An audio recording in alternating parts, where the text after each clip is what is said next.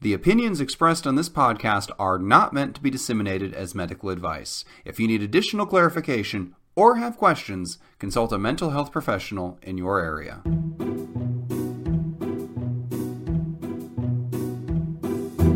Hello, and welcome to 10 Minutes to Save Your Marriage, the podcast where a comedy writer, that's me, James Breakwell, and a psychologist That that's me, Steve Olivas. try to solve your long running relationship snarky issues. to say, and I missed my cue. Try to solve your long running relationship issues in 10 minutes or less. If you just stick to the script, the script that doesn't exist, we could have stuck the landing. But I do appreciate that you have admitted you are not quick on your feet and have no snarky reply for me because I am perfect. So I'm glad oh. we've established the baseline right off the bat. Wow. Anyway, and it being equally succinct, here is a listener who wants us to get right down to business, so I'm going to Oh. jump into it. Hi, James and Steve. I'll get right to it. I've recently introduced my 25 year old female best friend. Uh, I'm sorry. I've introduced my 25F best friend uh, to Tim, 24M. Uh, okay, I am very confused. I might have to pause it. Okay. Oh, you got I think it. she is tw- the letter writer is 25. Okay. So the letter writer is 25 and female, and her best friend is Tim, who's 24 and male, and she has introduced him to one of her friends groups. Okay. Did a little bit of stumbling. I think we're there. Tim and Oh. I have always been platonic and have no interest in each other, but we have a friendship that is deeper than my own family. It's safe to say I wouldn't be here if I didn't have uh, have him in my life. The issue I'm struggling with is that him and my friend Lisa, 25 female, uh, have really hit it off and have begun dating. I am in no way jealous of them being together. I think they would make a great couple, and I have openly supported them dating because I love them both dearly, but in truth, I'm not okay with it. It makes me really uncomfortable thinking of the idea that my two friends might create a deeper bond than I have with either of them, and I'm afraid I might end up being outcasted uh, with my own friends if my friendship with Tim is deemed problematic for their relationship. Is there anything to do about this insecurity I'm feeling about losing them, and why do I feel this way? Thanks for being awesome, you guys. Well, she obviously meant thanks for being awesome, James, and you know, that's okay. I'll, I'll extend it to you this one time, Steve. So take it away. Well, you had a 50-50 shot there, but you got it wrong. um, this is a really insightful question. Actually, I like the question. I don't know that I have an answer, but I love the question because I think she's right. This is headed for just knowing how people are, James, I don't know how you feel about this, but I believe this is headed for some uncomfortable times before it stabilizes on the other side. Because if she is close to Tim, Lisa probably knows that, but I don't know. Men and women, I don't know who's more jealous. I'm guessing probably men, but women have that streak in them where they don't want another woman sniffing around their dude, even if it's just a friend.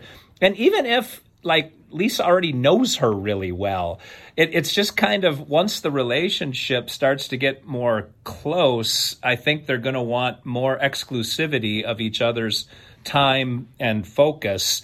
And so the letter writer might be the odd man out, at least temporarily. So my advice, which is uh, horrible advice, I think, is to A, expect that to happen. B, just ride it out because it will come to an end at some point. And then C, when Tim and Lisa find a place where they are committed to, if they go this far, where they're committed to each other and all of those sort of early insecurities start to wane, now's your time to get reintroduced to both of their lives. And they are now a couple friend of yours. Uh, in so, uh, probably a little more than uh, you can probably do that more safely than just wanting to cordon Tim off. But uh, I do think that you will be able to get back in Tim's good graces under the watchful eye of Lisa once those early insecurities die down. What says you, James Breakwell? Oh, wise one. Well, that is truly terrible advice, and I Ah, agree with. I, I, you didn't let me finish. I was saying, and I agree with it completely. Ah. Oh, oh, oh. If you would, if you would just save your save your groaning half a second, that would have been a great line, and it might have even made you feel good about yourself. But now here we are. We both feel terrible, which is our default state in this podcast. Uh, I think this was inevitable, though. I mean, uh, there were only two possible outcomes here. One is that uh, Tim stays single forever and is always your platonic best friend, kind of on the shelf, and you get to go out and have all these romantic relationships and find these connections. And then you've got Tim over there, and you don't have to have sex with him or do anything else. You've just got this perfect emotional connection. And the other one is that he finds somebody, anybody of the opposite gender, and he, he recreates that connection. He gets married. I mean, so if uh, and it sounds like he's a great guy. It was unlikely he was going to stay single forever, so this was going to happen.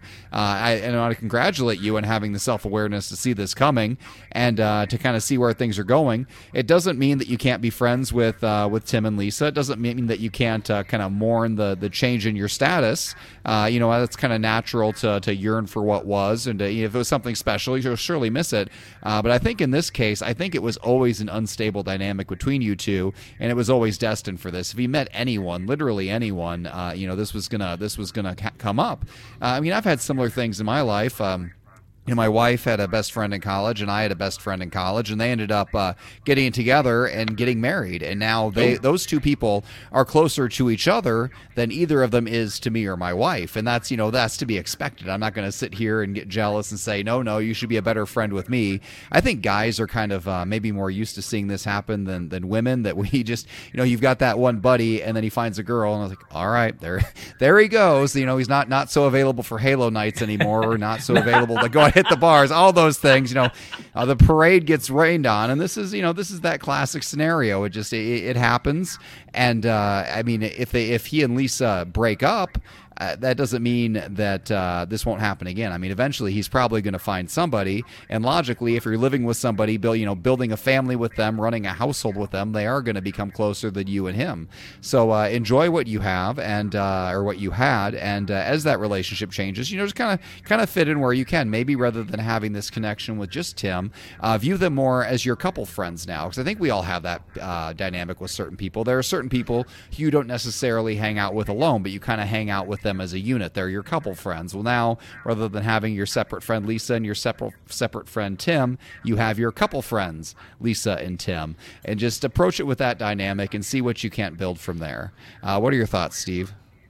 Well, and FYI, this is going to work in reverse when you find a guy. Like, uh, true. You're going to now divert all of your attention onto your new relationship and Tim's going to take a back seat. And if you're with a dude, he's probably going to get a little bit jealous of Tim coming around. And even though he knows nothing's going to happen, he doesn't really know nothing's going to happen. Guys are weird that way.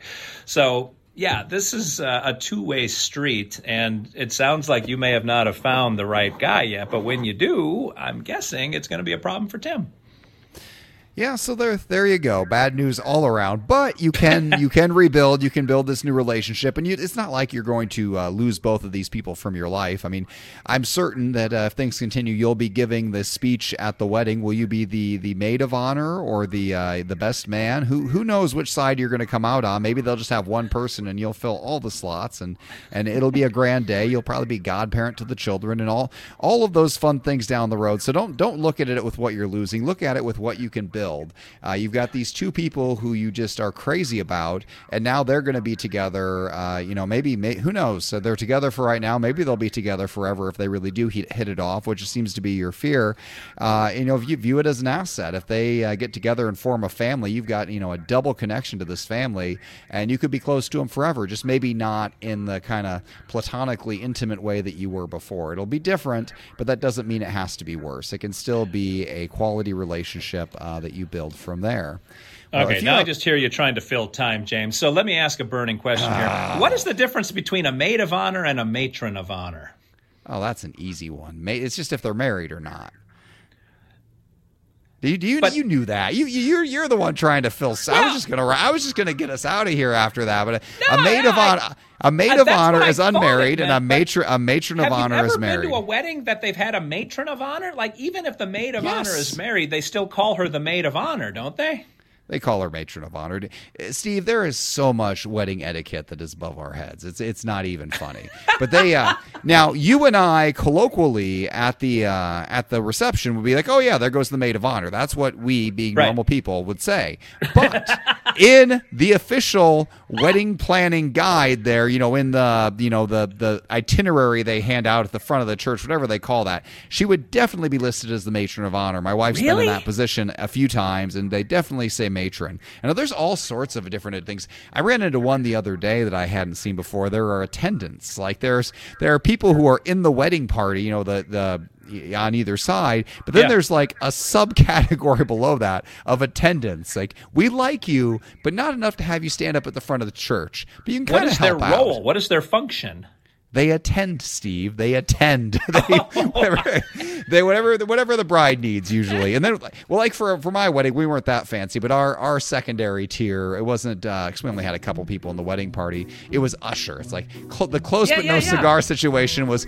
We like you. Go ahead and help the old people sit down. That's what you get from this. Well, thank you for clearing that up. You can walk us out of here now. I don't mean to to harsh your buzz. Well, we do know that the world would end if we didn't make it the full 10 minutes. And we always have at least 10 minutes or 25 minutes if this is wrong and wronger. And now we're going to make it to a full 11 minutes because that's just the kind of content we bring. But if you have a question you'd like us to answer in 10 minutes or 11 minutes or less, send it in to James Breakwell at explodingunicorn.com. That's exploding unicorn with the E. It doesn't have to be a romantic question, it can be platonic friends, whatever you've got, send it in. This has been another week of 10 minutes to save your marriage, and that's 10 minutes of your life you'll never get back.